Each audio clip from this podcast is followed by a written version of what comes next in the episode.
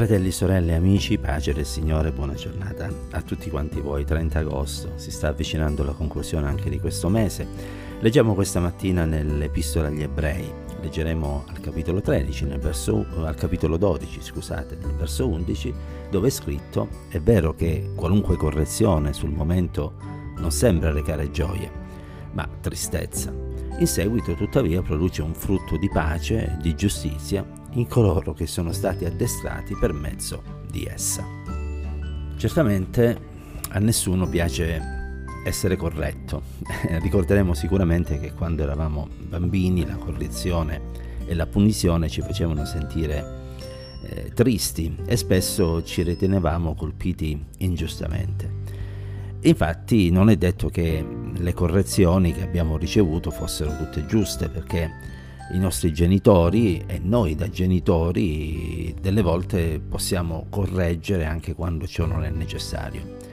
Ma come cristiani non siamo nati da sangue né da volontà di carne, ma avendo creduto in Cristo Gesù siamo nati da Dio ed abbiamo quindi ottenuto il diritto di diventare figli di Dio. E abbiamo un padre che quando esercita la correzione sicuramente non lo fa in modo inappropriato, ma lo fa in modo giusto.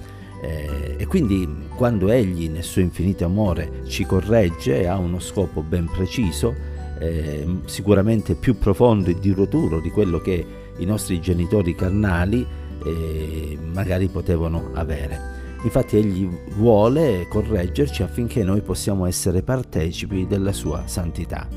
E il suo scopo quindi è quello di eliminare il disordine che è in ciascuno di noi incrementando la grazia che ci consente di diventare sempre più a sua immagine e somiglianza.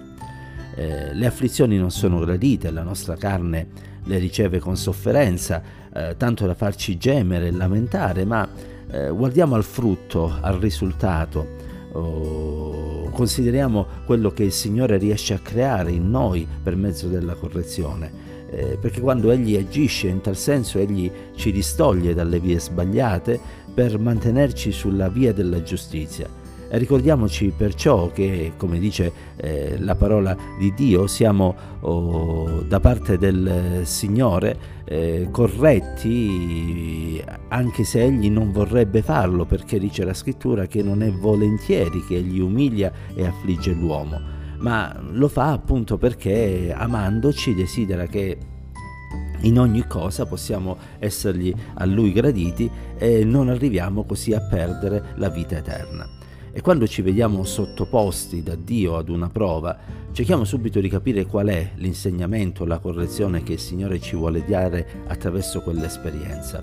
Anziché protestare, affliggerci, chiedendo, oh, allo, eh, scusate, chiediamo allo Spirito Santo di farci intendere l'intenzione di Dio eh, e di aiutarci anche ad assecondarla eh, quell'intenzione, cioè a sottometterci alla correzione e a prendere eh, i provvedimenti necessari affinché eh, qualche difetto che c'è in questo vaso d'argilla possa essere corretto e lo possa essere nel più breve tempo possibile. Perché in questo modo noi affretteremo il termine della correzione e permetteremo così al Signore di raggiungere i suoi scopi eh, in modo molto rapido. Eh, un'altra considerazione che dobbiamo fare è che dobbiamo accettare con allegrezza, con gioia la disciplina, perché come detto altre volte, è una prova innanzitutto dell'interesse che il Signore ha per la nostra salvezza, ma anche del suo amore, perché Egli riprende coloro che ama.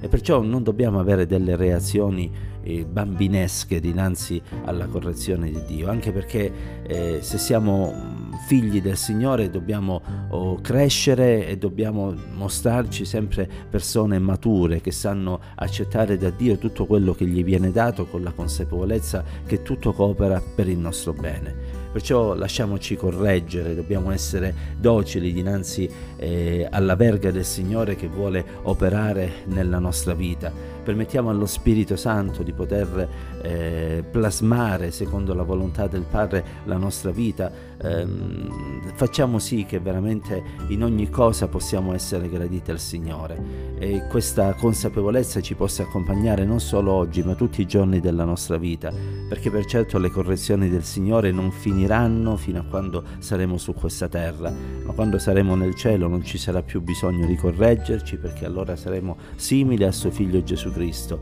E lì potremo godere della presenza di Dio, della grazia di Dio, della benedizione di Dio in modo pieno, totale eh, e in vista proprio di questo vogliamo ancora oggi dire Signore sono qui davanti a te, opera nella mia vita secondo la tua volontà e dammi un cuore umile e mansueto in modo tale che in ogni cosa possa essere sottoposto oh, alla tua parola e possa ubbidire alla voce del tuo Santo Spirito. La pace di Dio, il suo amore e la sua grazia ci accompagnino ancora oggi. Dio ci benedica insieme.